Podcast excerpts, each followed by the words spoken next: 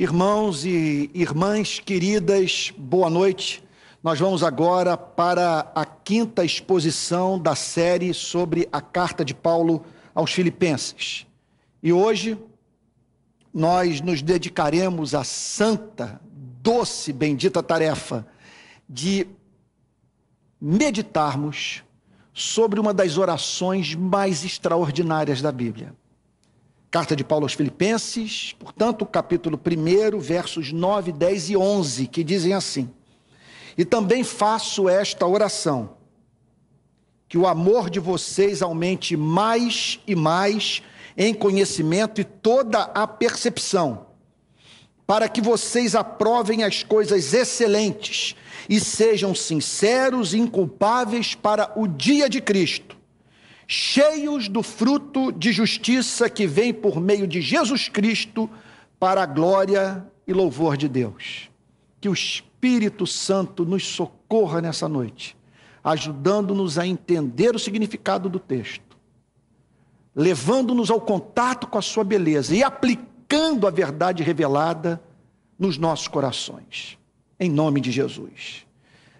Verso 9 e também faço esta oração que o amor de vocês aumente mais e mais. A vida da igreja tem de ser diariamente banhada pelas orações dos seus membros. Repito, a vida da igreja tem de ser diariamente banhada pelas orações dos seus membros. Porque o mundo é perverso suas trevas rondam todas as igrejas. O espírito do mundo pode entrar e a todos contaminar. As forças das trevas não dão descanso para púlpitos nos quais há luz e fogo. Se elas percebem que uma igreja está desempenhando papel central na promoção do reino de Cristo numa cidade, ciladas infernais serão postas no caminho dos santos. Por isso, o apóstolo Paulo intercedia pela vida da igreja de Filipos. Mas há um motivo mais positivo pelo qual a vida da igreja deve ser regada pelas nossas orações. Como diz Jeremias capítulo 33, verso 3: Chame por mim e eu responderei, e lhe anunciarei grandes eh, coisas grandes e ocultas que você não conhece. Deus quer abrir os tesouros das suas insondáveis riquezas em Cristo para cada igreja local. Não há Portanto, comunidade cristã cujos membros sejam capazes de mensurar corretamente o que Deus pode lhes reservar. O céu pode descer dos seus cultos. Um amor doce pode a todos contagiar. E portas se abrirem no mundo a fim de que a igreja tem o privilégio de dar testemunho sobre a ressurreição de Cristo.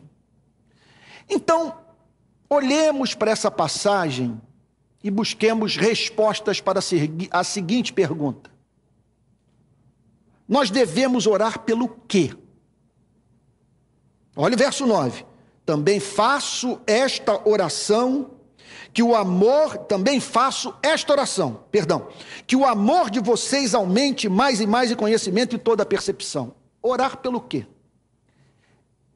Essa é uma das passagens bíblicas que mais podem nos ajudar a estabelecer para a vida da igreja uma pauta de oração genuinamente cristã, expressão pura de uma igreja que caminha em busca do seu amadurecimento. O apóstolo Paulo nos convida, nessa passagem, para entrarmos no cárcere onde se encontrava preso em Roma, a fim de ouvi-lo orar pelos filipenses. Em primeiro lugar, o texto revela que ele pede amor. Ele é encontrado nessa passagem pedindo a Deus que derramasse amor sobre os membros da igreja de Filipos. Precisávamos. Por que assim? Porque nós precisávamos de salvação em razão do fato de que éramos incapazes de amar. Fomos redimidos pelo amor de Deus, que hoje nos chama para praticarmos aquilo em razão do que nos tornamos privados da glória de Deus e levou o nosso Senhor e Salvador Jesus Cristo à cruz. Não somos salvos pelo amor. Por favor, não caia nessa cilada diabólica que vai privá-lo da glória da fé evangélica, daquela revelada pelo Evangelho de Jesus Cristo. Nós não somos salvos pelo amor, repito. Nós fomos salvos para o amor. O amor, portanto, não salva, mas ninguém entrará no reino de Deus sem amor. Porque o amor é a maior evidência do novo nascimento. Sem amor, a igreja será uma maldição para a cidade. As verdades mais belas serão tratadas com menosprezo por aqueles que veem na boca dos cristãos aquilo que não é praticado por eles. As mais belas verdades serão tratadas com menosprezo por aqueles que as veem na boca dos que não praticam o que pregam e não praticam o que pregam porque não amam. Sua vida interna, sem o amor, sobre o qual o apóstolo Paulo intercede, será um suplício para os seus próprios membros, expostos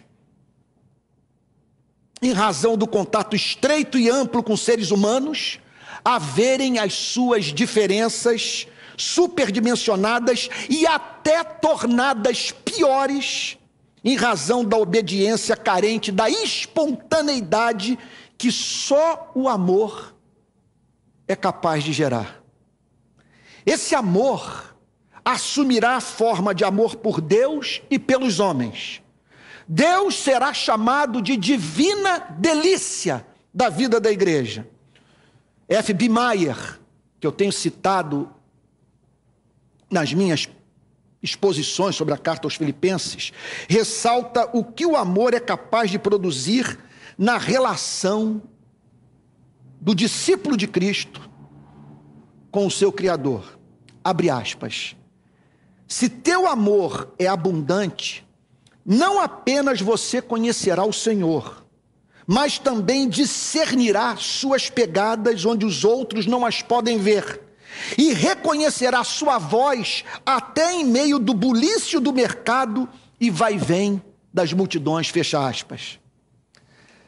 Cada ser humano, se essa igreja foi visitada por esse espírito de amor, terá a sua dignidade respeitada pelos nascidos de novo. O amor pelos homens será simétrico em sua abrangência nas suas preocupações morais e nas suas motivações. Ele envolverá crentes e não crentes, terá dimensão privada e dimensão pública. Será dirigido ao ser humano integral e movido pelas suas mais diferentes motivações. Ele assumirá as formas de bondade, longanimidade, benignidade, mansidão, domínio próprio, misericórdia, em suma, onde quer que a igreja que aprendeu com Cristo a amar esteja presente, será dito: ali estão pessoas que fazem bem à sociedade. Essa é a meta, esse é o grande vetor. Esse amor ser derramado, nós passarmos a evidenciar um compromisso ético simétrico, que nos faz amar os de dentro e os de fora, nos preocuparmos com a dimensão privada e a dimensão pública da ética, e que levará aqueles que não conhecem a Cristo a dizer: essas pessoas fazem um bem enorme para a sociedade. Seus membros amarão seus irmãos com o amor que têm por si mesmos. Mais uma vez citando o grande F. B. Meyer, que destaca o quanto esse amor altera a própria aparência do que experimentou do seu, do seu transbordamento. Olha que sentença primorosa. Abre aspas. Quando o amor de Deus realmente enche o coração, todo o ser o manifesta. O tom da voz, o olhar, os gestos, todo o porte. Os que nos rodeiam se alegrarão com a nossa presença, e na sua ausência nos buscarão, fecha aspas. Que declaração linda! Talvez tenha um ou outro me ouvindo e dizendo, Antônio, isso é sobrecarregar o ego, isso é criar expectativas irrealizáveis com relação aos seres humanos. Quem vive essa vida?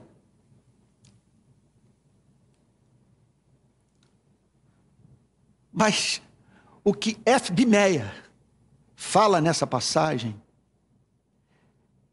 é o que pode ser testemunhado por aqueles que já passaram por experiências de visitações inequívocas do Espírito Santo na vida da igreja.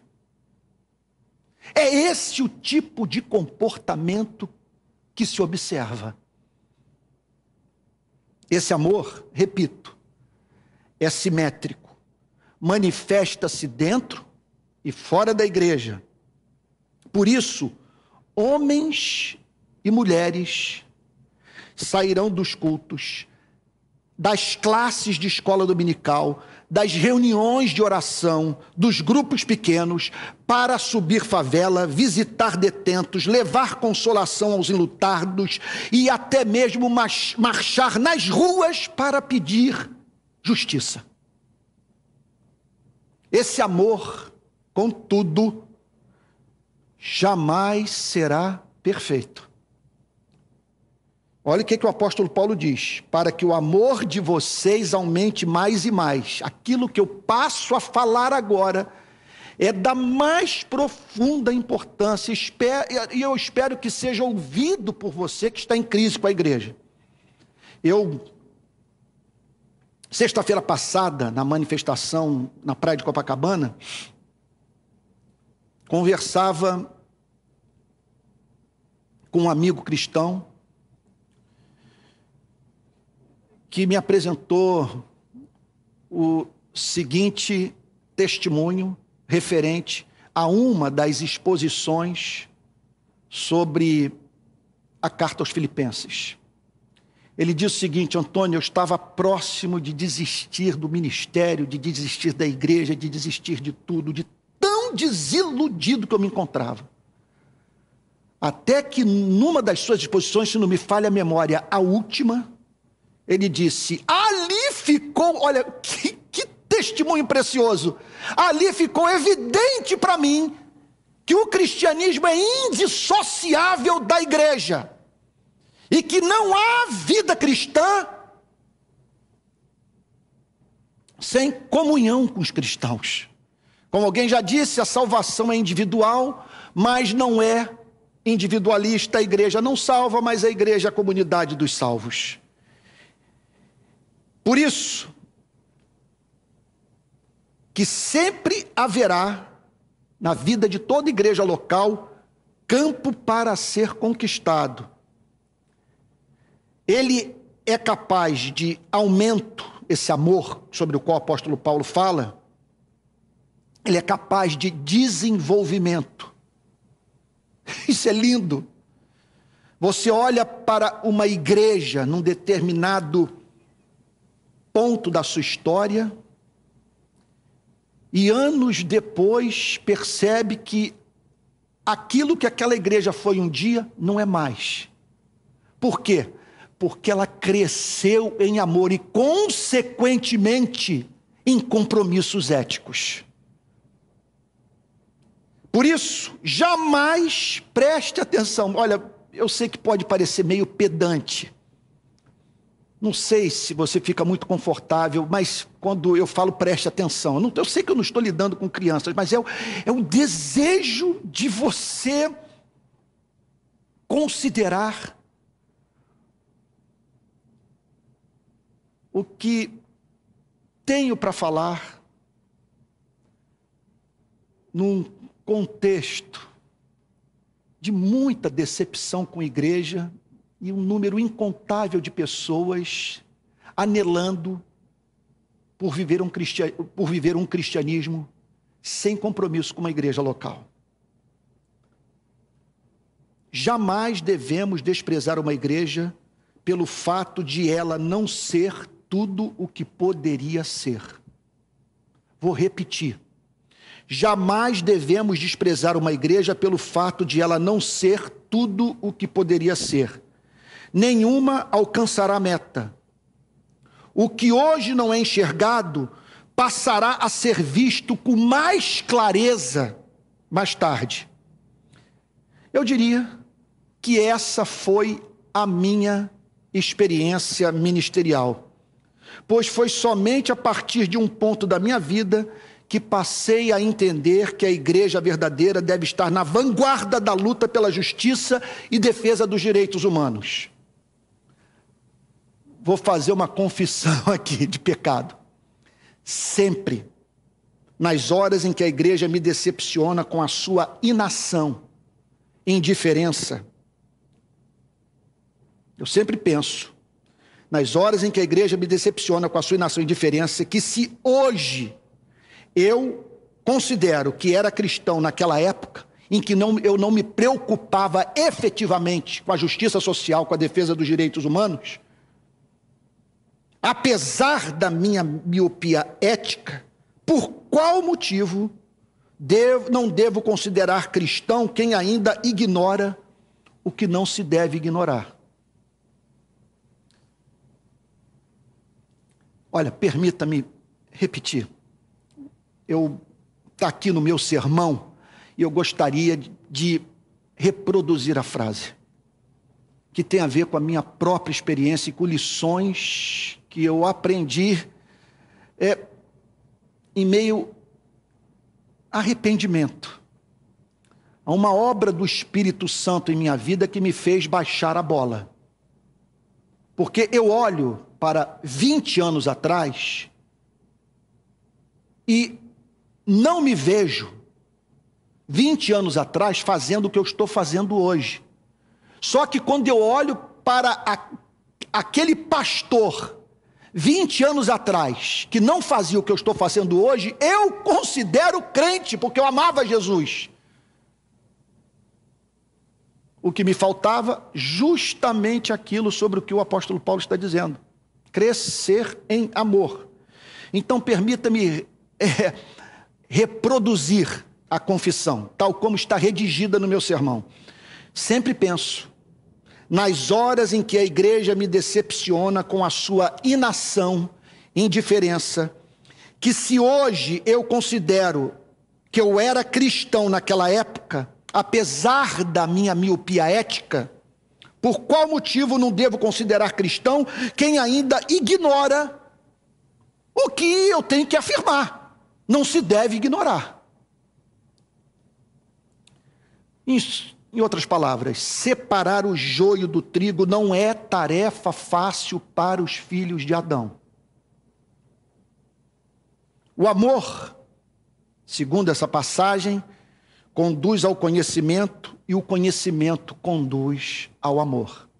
Vamos para a parte B dessa oração do apóstolo Paulo que se inicia no verso 9. E também faço esta oração: que o amor de vocês aumente mais e mais. Esse é o lema das igrejas calvinistas do mundo inteiro, ou pelo menos deveria ser. Igreja reformada sempre se reformando. Somos reformados. e procuramos diariamente a reforma da igreja. Essa declaração é, é, que faz parte da tradição de espiritualidade calvinista pode apelar para uma passagem como essa, que está falando sobre reformas constantes na vida da igreja, retorno à doutrina e avivamento, retorno à vida cristã. E isso mediante as descobertas do amor. Também faço esta oração que o amor de vocês aumente mais e mais em conhecimento e toda percepção. Em conhecimento e toda percepção. O amor conduz ao conhecimento e o conhecimento conduz ao amor. Olha, você chato novamente. Eu peço a você de todo o meu coração, preste atenção na exegese interpretação e aplicação desse verso 9, que são essenciais para o amadurecimento das igrejas do nosso país. O vero conhecimento da mente e do coração demanda amor. O mundo da teologia exige afinidade de alma com a doutrina. Você jamais se tornará bom teólogo se não amar. Porque você está lidando com um campo de conhecimento que, para ser apreciado, para que você penetre no seu mistério, é necessário que haja uma afinidade de alma com aquilo sobre o que você está pensando senão você não vai entender nunca. Por isso que o Senhor Jesus declarou no Sermão da Montanha, no texto das Bem-aventuranças: os limpos de coração verão a Deus. Ninguém entenderá a doutrina e a experimentará como verdade na alma se não amar. O amor predispõe a mente para conhecer a verdade. Essa é a pura epistemologia, teoria do conhecimento cristã. Vou repetir: o amor predispõe a mente para conhecer a verdade, é o que o apóstolo Paulo estava dizendo nesse verso 9. O conhecimento da verdade, contudo, amplia a área a ser iluminada pelo Espírito, a fim de que o crente conheça a excelência da verdade e a ame. Espero que eu esteja sendo claro. Eu preciso de amor para sentir a doçura do mel, para ter prazer na doutrina. Agora, quando eu conheço a doutrina, amplia-se na minha vida campo de verdade a ser iluminado pelo Espírito Santo, a fim de que por meio da doutrina, o meu amor transborde.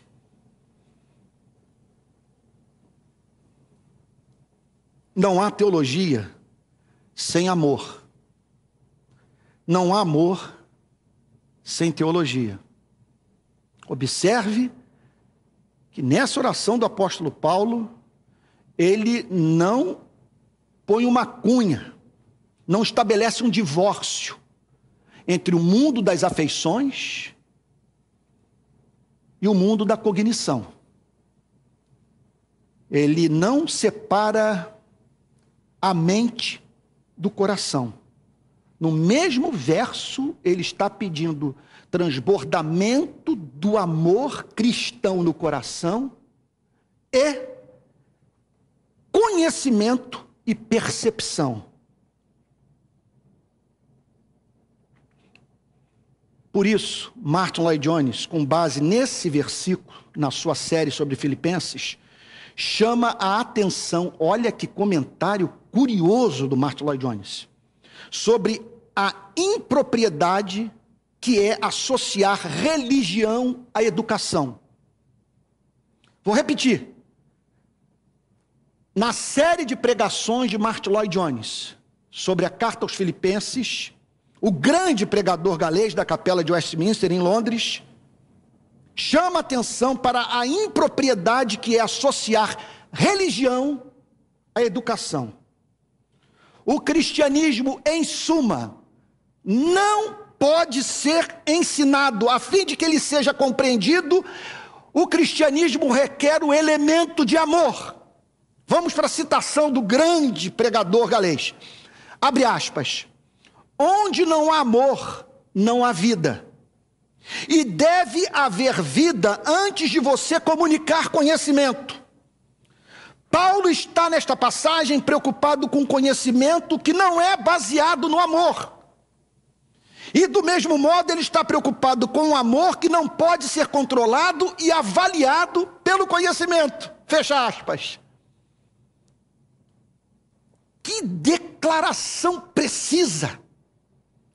Que nos remete, repito, para um modelo de espiritualidade simétrico que atinge o ser humano integral. Aqui está Martin Lloyd Jones ressaltando o fato de que não adianta tentar incutir a doutrina na cabeça de uma pessoa que não nasceu de novo.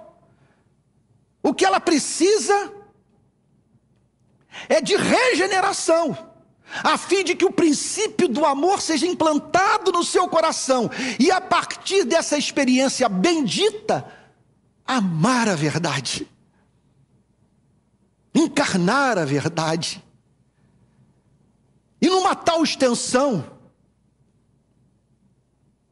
que a vida se torna disposta a ficar do lado da verdade, mesmo quando a verdade a golpeia. O conhecimento precisa vir acompanhado da percepção espiritual. Observe que ele fala sobre conhecimento e percepção. O conhecimento precisa vir acompanhado da percepção espiritual, que habilita o crente a vê-la, amá-la, discerni-la, correlacioná-la e aplicá-la. Como declara o excelente comentarista bíblico William Hendrickson, abre aspas, uma pessoa que possui amor mas carece de entendimento, pode mostrar muito ardor e entusiasmo, e assim entregar-se a toda sorte de trabalho. Seus motivos podem ser dignos e suas intenções honrosas, mas poderá causar dano ao fazer o bem, correndo o risco de se extraviar doutrinariamente Fecha aspas. Ele está falando, portanto, meu Deus, como que eu vejo isso nas igrejas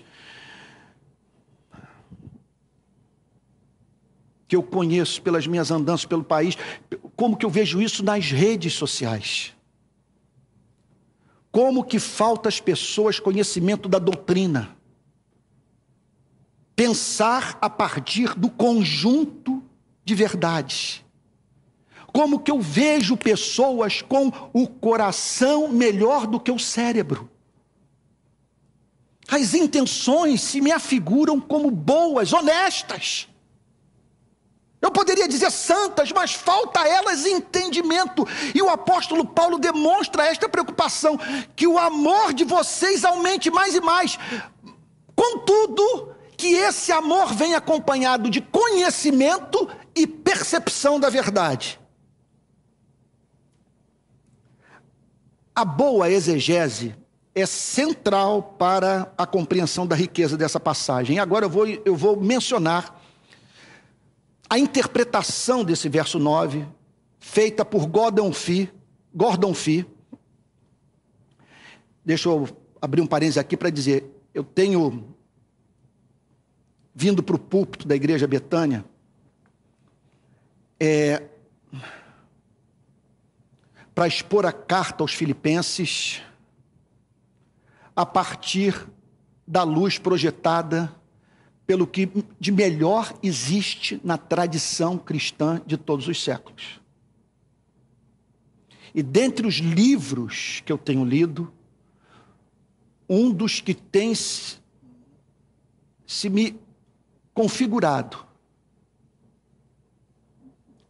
como dos mais profundos é o comentário de Gordon Fee sobre a carta aos Filipenses. Ele diz assim: abre aspas. A primeira palavra, conhecimento, é interessante. Não é gnosis, epignosis. Diz Gordon Fee, seu sentido primário não é tanto conhecimento sobre alguma coisa, mas preferivelmente a espécie de pleno ou inato conhecimento. Conhecer, o conhecer que vem da experiência e do relacionamento pessoal. É o que Jonathan Edwards falava exaustivamente nas suas pregações. Uma coisa é você ter uma noção sobre o mel, você discorrer sobre o mel, você falar sobre as experiências que as pessoas têm com o mel. Outra coisa é você sentir sua doçura. Uma coisa é você conhecer a, teologia. Uma coisa, outra coisa é essa teologia queimar nos seus ossos. Ser doce para o seu coração, o encantar. E o mover a espontaneamente viver a vida cristã. Gordon Fee prossegue dizendo: a segunda palavra, aisteses, percepção, que ocorre apenas aqui no Novo Testamento, no grego secular, denota entendimento moral baseado na experiência. Portanto, alguma coisa próxima de insight moral. Fecha aspas. Em suma, o que o apóstolo Paulo está dizendo é que no cristianismo tudo é experimental.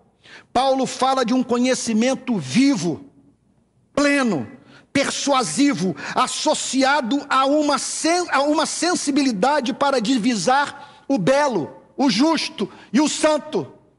Não é gnoses, é epignosis. Trata-se de algo experimental que me conduz à percepção que me leva a discernir o que é belo, o que é santo, o que é justo.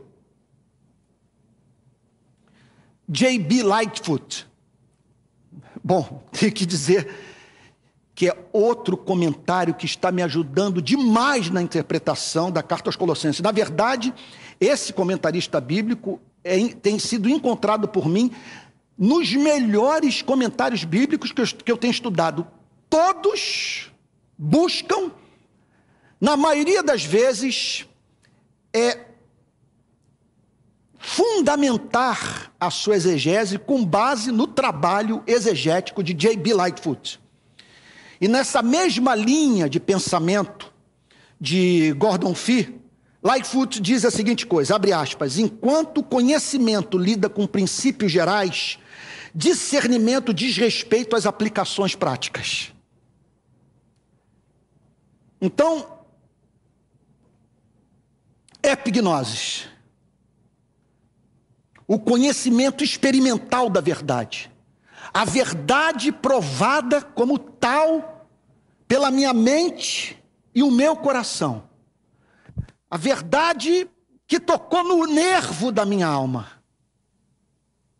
E que me conduz, portanto, às teses, à percepção, que me leva a aplicar a verdade com sabedoria nas questões práticas da vida, que demandam uma resposta.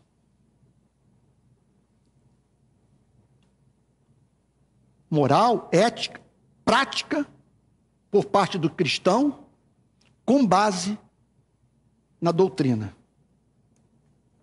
É evidente, portanto, que a preocupação do apóstolo Paulo é com o zelo sem entendimento, amor sem epignoses e as teses, amor sem conhecimento e percepção. Eu me lembro de haver conversado durante as eleições à presidência da República em 2018 com um pastor que considero piedoso e pregador bíblico. Ao término da minha conversa com ele, eu pensei assim: como pessoas boas podem ser perigosas? Ele é sincero. mas justamente por isso torna-se perigoso para a sociedade.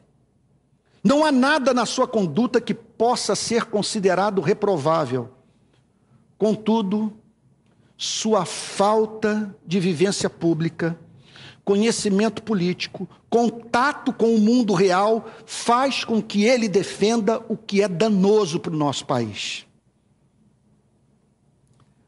Martin Lloyd Jones, como mulher peculiar, projeta muita luz sobre esse verso 9. Ele diz o seguinte: o fato de um homem, de, o, perdão, o fato de que um homem possui muito conhecimento não significa necessariamente que ele tem sabedoria. É muito difícil descrever essa qualidade, diz Martin Lloyd Jones. É quase algo intelectual, mas é quase algo instintivo. Você pode ensinar conhecimento, você pode passar informação para ele, mas você não pode fazê-lo sábio. Fecha aspas. O verdadeiro cristianismo, portanto, é a religião da mente e do coração. Vou citar novamente Alfred Plumer, que indica, à luz da oração feita por apóstolo Paulo nesse versículo, o que o amor inteligente deseja para a vida de cada discípulo de Cristo. Abre aspas, os convertidos deveriam se tornar experts em assuntos espirituais e conhecer instintivamente o que importa e o que não importa em pensamento e em ação. Fecha aspas.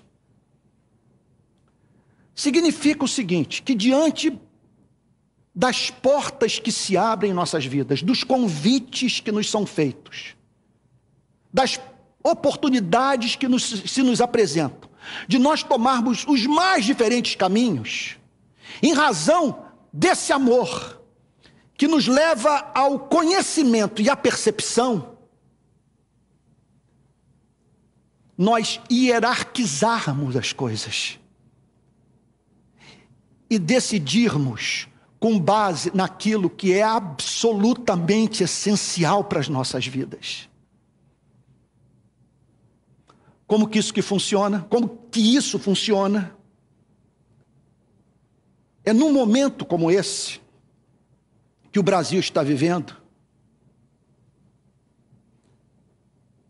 E a igreja, diante do fato de que o tema do culto presencial, em plena pandemia, foi parar no Supremo Tribunal Federal, movida pelo amor, pelo conhecimento, pela percepção, discernir qual princípio que deve nortear todos os demais princípios nesse choque de valores com os quais, eh, com o qual a igreja se defrontou nesses últimos meses. Vamos para o verso 10. Para que vocês aprovem as coisas excelentes e sejam sinceros e inculpáveis para o dia de Cristo. O amor associado ao conhecimento habilitará a igreja a discernir a excelência das coisas, é o que o apóstolo Paulo está dizendo, para que vocês aprovem as coisas excelentes e sejam sinceros e inculpáveis para o dia de Cristo. A conexão, portanto, entre o verso 9 e o verso 10 projeta muita luz sobre o conceito cristão de conhecimento. O amor é o fundamento da epistemologia cristã.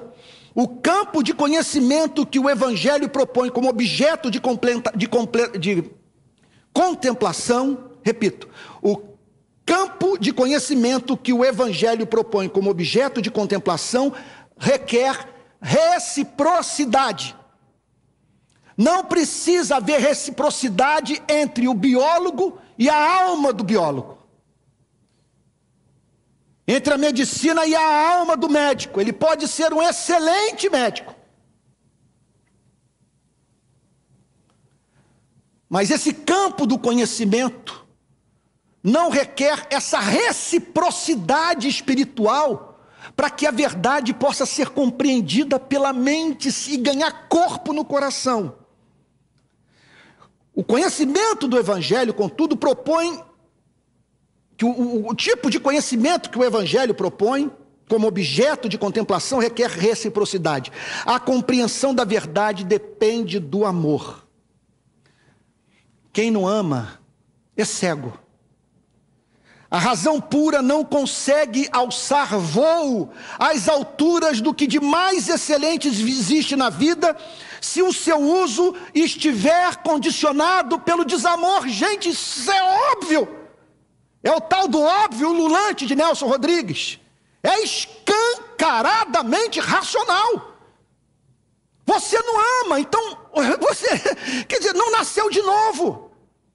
Você não é guiado por esse princípio. Isso, obviamente, condiciona todas as leituras que você fez da vida, ou que você faz da vida.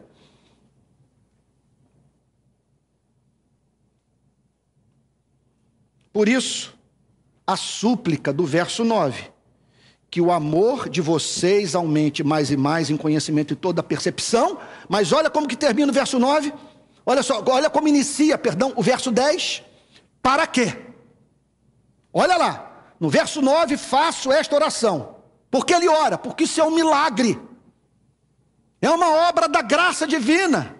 Só o Espírito Santo para inundar a igreja de amor e de um amor que a leve ao conhecimento e à percepção espiritual, que torne a igreja sábia, e que num momento da história como esse do nosso país, ela seja uma, uma cidade edificada na montanha.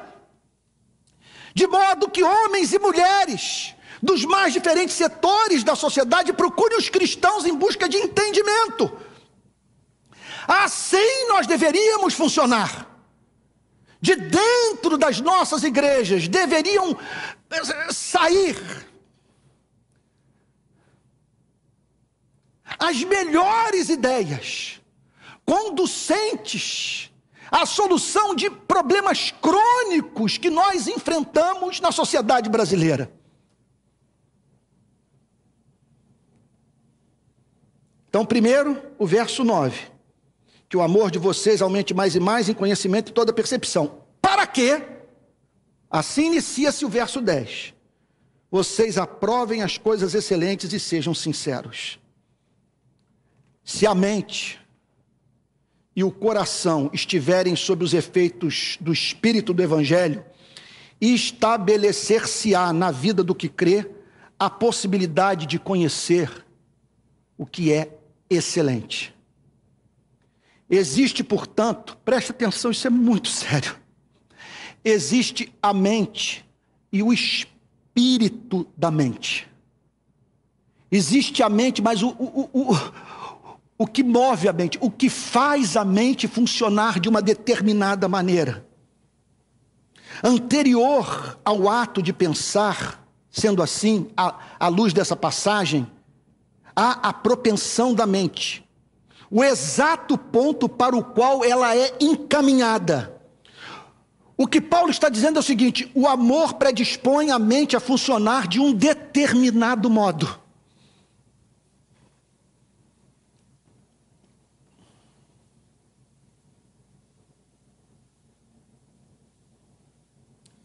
Bom, qual será o resultado disso tudo? Cristãos saberão hierarquizar as verdades doutrinárias e morais. Nas controvérsias, saberão escolher a verdade a partir da percepção da sua beleza. Haverá um elemento racional associado a algo quase que intuitivo. A mente estará predisposta a seguir o que é santo e belo, e o coração a detectar a sua presença. E olha, eu não quero ser mal-humorado, mas permita-me dizer que quando eu olho para o que os cristãos, os cristãos escrevem nas redes sociais, eu vejo a negação, a antítese de tudo que está sendo dito nessa passagem.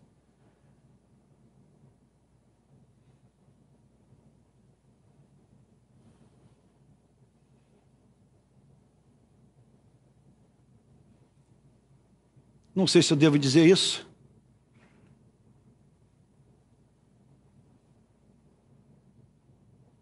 Muito evangélico burro.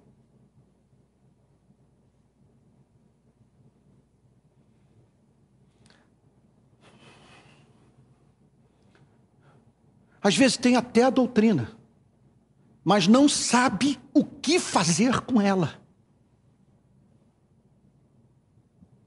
A igreja, portanto, e não sabe o que fazer por ela, porque é teologia sem amor, sem compaixão, sem misericórdia, sem paixão por Deus e solidariedade pela vida humana. A igreja, portanto, estará preparada para saber o que ela, ao que ela deve se dedicar, o que buscar e o que relativizar. Observe que o apóstolo Paulo, portanto, ora para uma igreja madura, para uma igreja inteligente, para uma igreja doce, por uma igreja cujo cérebro funcione de maneira adequada. F.F. Bruce diz a seguinte coisa, comentando o verso 10. A escolha das coisas excelentes, das melhores coisas, inclui a escolha importantíssima daquilo que é eticamente melhor. Olhemos para o Brasil de hoje. O que não falta é controvérsia.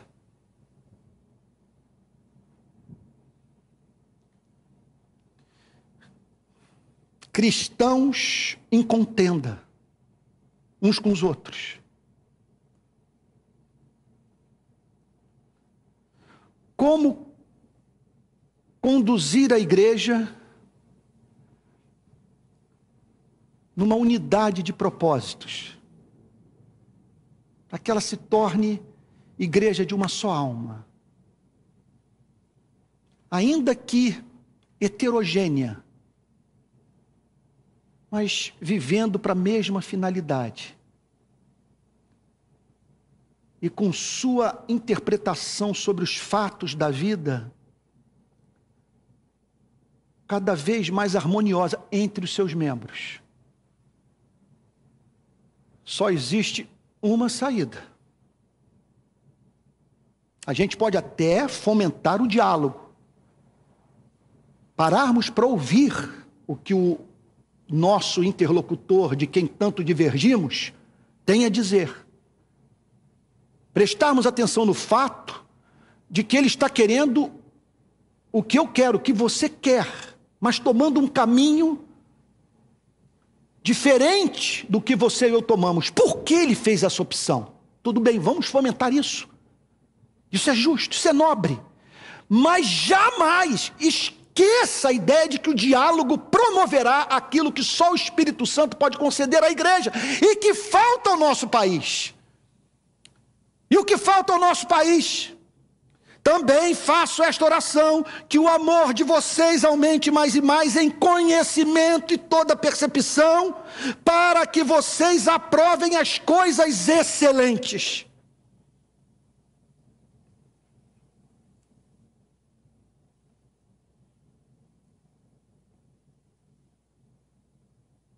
Nós temos aqui uma definição, nesse verso 10, da sabedoria cristã.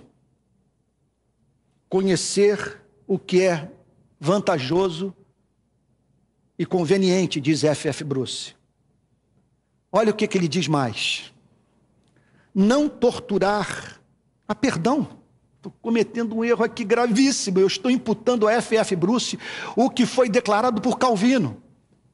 Então agora os meus amigos calvinistas vão dizer: finalmente o pastor começou a pregar a palavra de Deus, está citando João Calvino.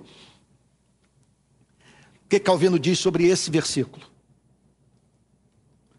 Temos aqui uma definição de sabedoria cristã.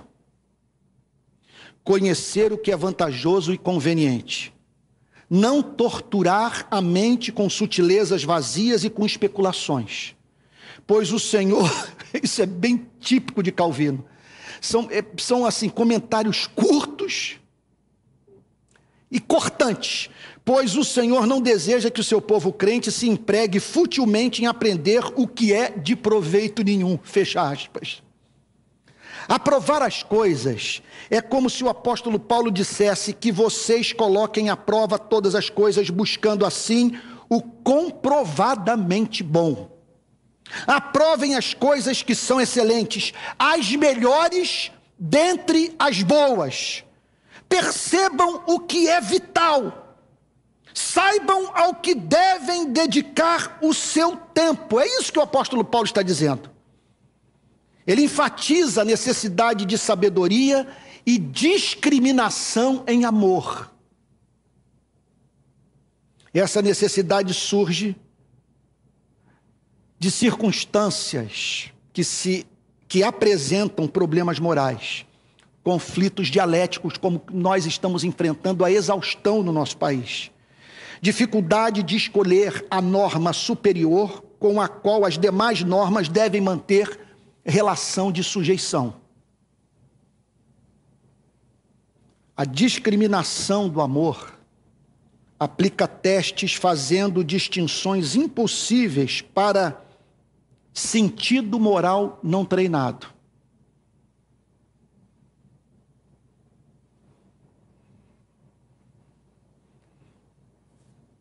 Isso pode levar a um colapso da interlocução.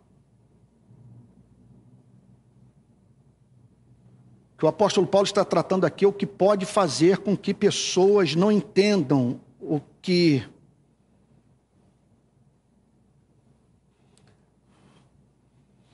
aquilo sobre o que está sendo debatido em, em função desse desnivelamento moral, mas de natureza espiritual, que tem a ver com o campo das afeições, que faz com que a mente funcione diante dessas controvérsias, dessa dialética da vida em sociedade, faz com que a vida funcione de uma a mente, perdão, funcione de uma determinada maneira, visando um determinado propósito. O apóstolo Paulo então enfatiza a necessidade de sabedoria e discriminação em amor. E essa necessidade surge de circunstâncias que apresentam problemas morais, conflitos dialéticos, dificuldade de escolher a norma superior com a qual as demais devem manter relação de sujeição, permita, perdoe-me por repetir. Discernir as coisas excelentes significa saber separar as melhores dentre as boas.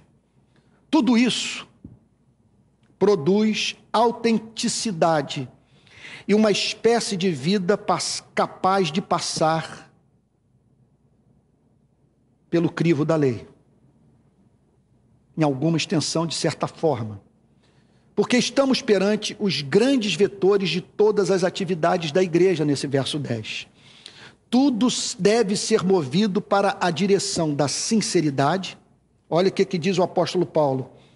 Para que vocês aprovem as coisas excelentes e sejam sinceros e inculpáveis para o dia de Cristo. Sinceros e inculpáveis. Sinceros no grego tem o sentido de metais sem escória. E inculpáveis tem o sentido de que a ninguém faz tropeçar que chega a um destino proposto sem lesões causadas pelos obstáculos do caminho. Então, observe o processo.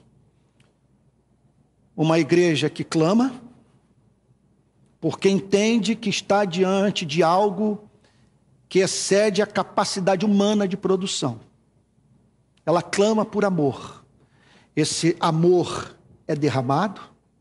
Essa igreja, portanto, é levada à epignosis, ao conhecimento visceral, vivo experimental da verdade, e que habilita a percepção da verdade, a escolha do excelente, do vital, do justo, do belo, do santo.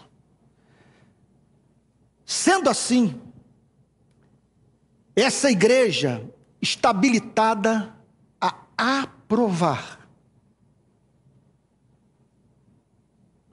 o que é excelente no seu sentido mais amplo, que envolve a totalidade da vida.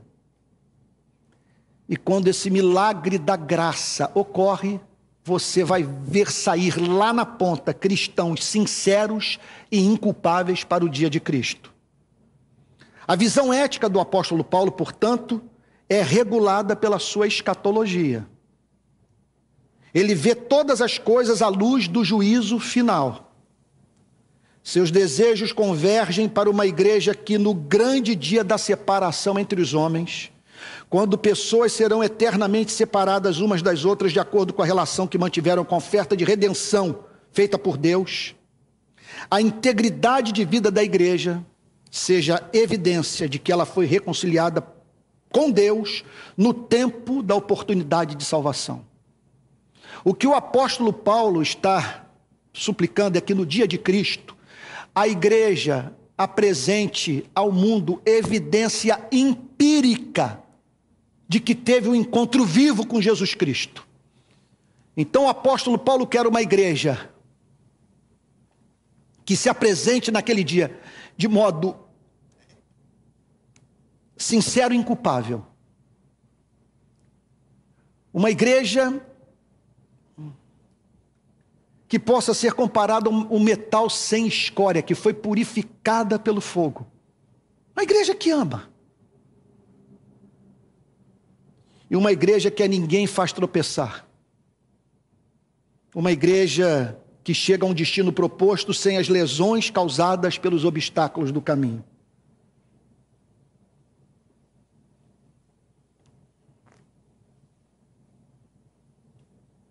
O dia de Cristo tem como objetivo apresentar ao universo o povo de Cristo. Naquele dia, as obras da igreja evidenciarão, pela graça divina, que Deus sempre teve um povo na terra. Último verso, e aqui eu termino essa exposição é, dessa oração extraordinária do apóstolo Paulo. Cheios do fruto de justiça que vem por meio de Jesus Cristo para a glória e louvor de Deus. Então, nós estamos aqui nesse verso 11 perante um grandioso sumário da vida cristã. A síntese do que de mais importante possa ser dito sobre a doutrina da santificação. O processo mediante o qual a vida humana é tornada similar à vida de Cristo. Isso que é o significado da palavra santificação. Três perguntas básicas são respondidas por esse versículo sobre a vida cristã. O que significa ser santo? O que habilita um homem e uma mulher a viverem o cristianismo? E qual o objetivo do viver cristão? Ninguém vive o cristianismo sem que a semente do evangelho tenha sido semeada no coração. A metáfora usada pelo apóstolo Paulo sugere essa verdade. Como que a coisa funciona? Nós olhamos para a vida de alguém e nos vem à mente a imagem de uma árvore frutífera. Por que ela está dando fruto? O que faz com que se destaque entre tantas árvores que não produzem fruto? Como explicar a existência de alguém cuja vida faz diferença para a vida de tanta gente? A resposta reside no milagre da graça regeneradora, a qual se segue a conversão autêntica. Só os cristãos são capazes de viver o cristianismo, é o que o apóstolo Paulo está dizendo.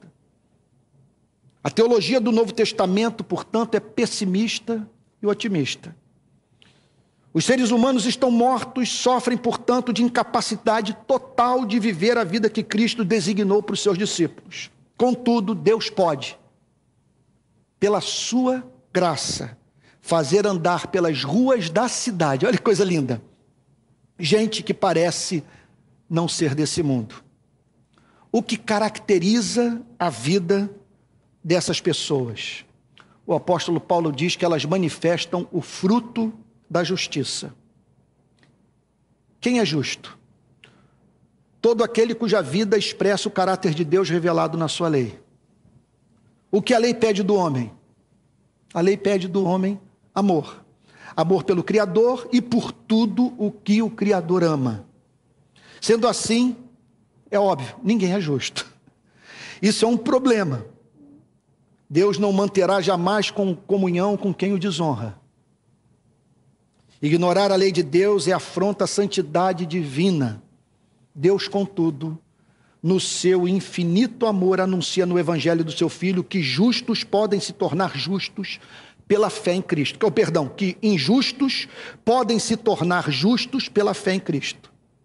Deus passa a tratar o que crê como se esse jamais tivesse pecado, como diz Romanos 5, de 8 a 10 mas Deus prova o seu próprio amor para conosco, pelo fato de ter Cristo morrido por nós, sendo nós ainda pecadores. Logo, muito mais agora, sendo justificados pelo seu sangue, seremos por ele salvos da ira, porque se nós, quando inimigos, fomos reconciliados com Deus mediante a morte do seu filho, muito mais estando já reconciliados, seremos salvos pela sua vida. Vamos pensar agora no viver diário dessa pessoa que foi declarada justa pela graça de Deus, que é justa e injusta ao mesmo tempo, não vive uma vida de perfeita conformidade à lei de Deus, mas foi declarada justa por Deus pela fé, e Deus se relaciona com ela como se ela jamais tivesse pecado, e ela tem consciência disso. Como esse ser humano haverá de viver? Amigo querido, surge um novo ser humano, perdoado e amado, livre do terror das ameaças da lei. Presta atenção, desejoso em razão da emancipação moral que provou de sair pelo mundo vivendo a vida justa. Ele já é posicionalmente justo, agora ele anela viver como justo mas não mais para ser considerado justo, mas por ter se tornado justo pela graça eterna. Observa-se, portanto, em seu comportamento o fruto da justiça. Progressivamente, ele manifesta a forma de viver prescrita pela lei. Ele ama e seu caráter é simetricamente santo. Esses frutos, diz o verso 11, só podem ser produzidos por meio da união com Cristo. Olha por que a igreja, em vez de pregar moralidade, deve pregar o Evangelho. Vale repetir: o cristianismo é cético quanto à possibilidade de alguém viver sem Cristo a vida de Cristo. Não se trata, obviamente, de mera afinidade intelectual com a mensagem de Cristo o apóstolo Paulo está falando de uma união com Cristo análoga à dos ramos com a árvore. Não significa ter apenas a cabeça cheia de doutrina, mas sim ser possuído por Cristo.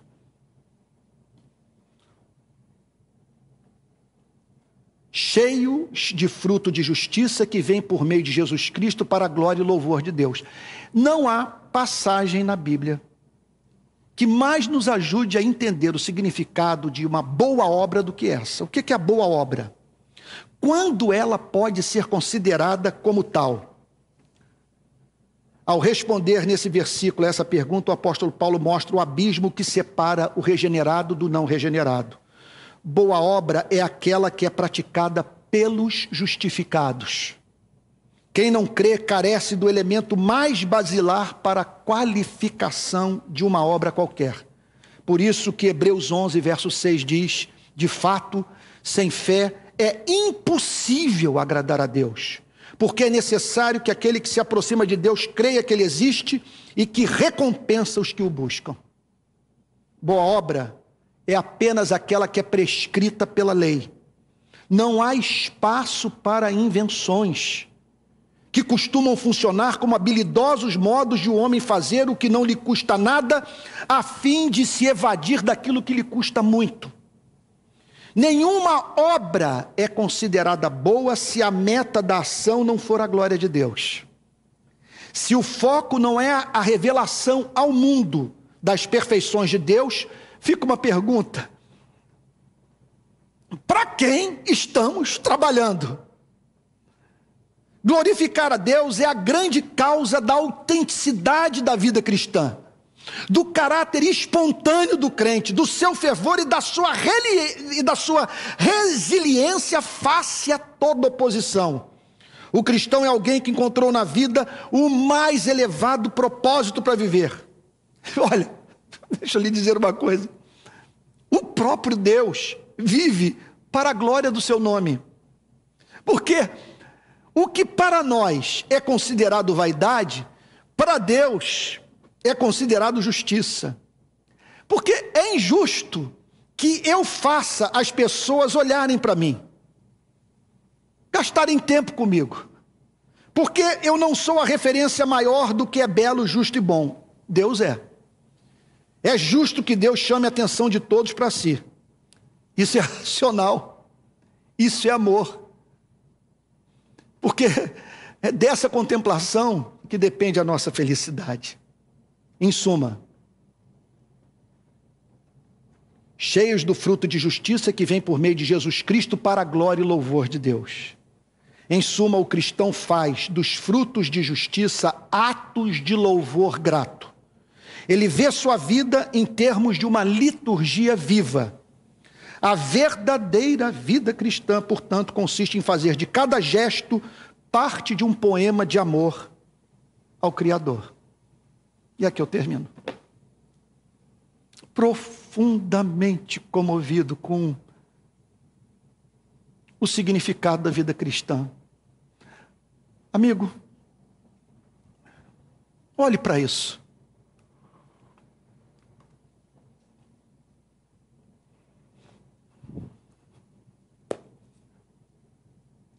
Quando eu olho para a descrição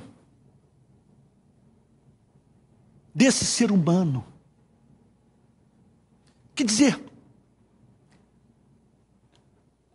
cuja oração, como aqui foi feita pelo apóstolo Paulo, foi respondida por Deus em sua vida, eu me deparo com algo absolutamente encantador. Não há nada mais lindo nada mais comovente, nada mais apaixonante do que o cristianismo, do que viver a vida cristã. Veja como tudo é lindo. Também faço esta oração. Que o amor de vocês aumente mais e mais em conhecimento e toda percepção, para que vocês aprovem as coisas excelentes e sejam sinceros e inculpáveis para o dia de Cristo, cheios do fruto de justiça, que vem por meio de Jesus Cristo. Há quem viabilize tudo isso para a glória e louvor de Deus. Minha oração que Deus o faça olhar para essa passagem e dizer: se há uma religião verdadeira, essa só pode ser a que foi revelada por Jesus Cristo. Não há nada mais lindo do que ela. Duas religiões que ensinam coisas completamente diferentes podem ambas estar erradas, mas jamais certas ao mesmo tempo. Diante dessa Babel, religiosa. O que o Espírito Santo faz é nos levar a divisar o que é excelente. E que, e que você, ao ver excelência nessa vida, almeje vivê-la. Que você, ao ver excelência nessa vida, almeje vivê-la. Agora lembre-se, por meio de Jesus Cristo, e em Cristo, como resultado da sua oração mais apaixonada. Boa noite. Deus te guarde. A segunda fase do Pandemia Sem Fome já começou e com a contribuição de outras instituições, mais de uma tonelada de alimentos serão distribuídos. Nesse projeto, mais pessoas serão alcançadas, além da Orquestra da Grota, projeto Cresce Crescer, Rio de Paz, no Jacarezinho, entre outras. Portanto, se você está precisando ou se você pode ajudar, entre em contato conosco através do WhatsApp que vai aparecer aqui na tela. Deus te abençoe. Série de estudo da Carta aos Filipenses, toda segunda-feira às 20 horas pelo YouTube. E não esqueça, nossas células estão em plena atividade somente online pelo Zoom. Se você ainda não faz parte de uma, utilize as mídias sociais ou o WhatsApp da igreja para pedir uma indicação.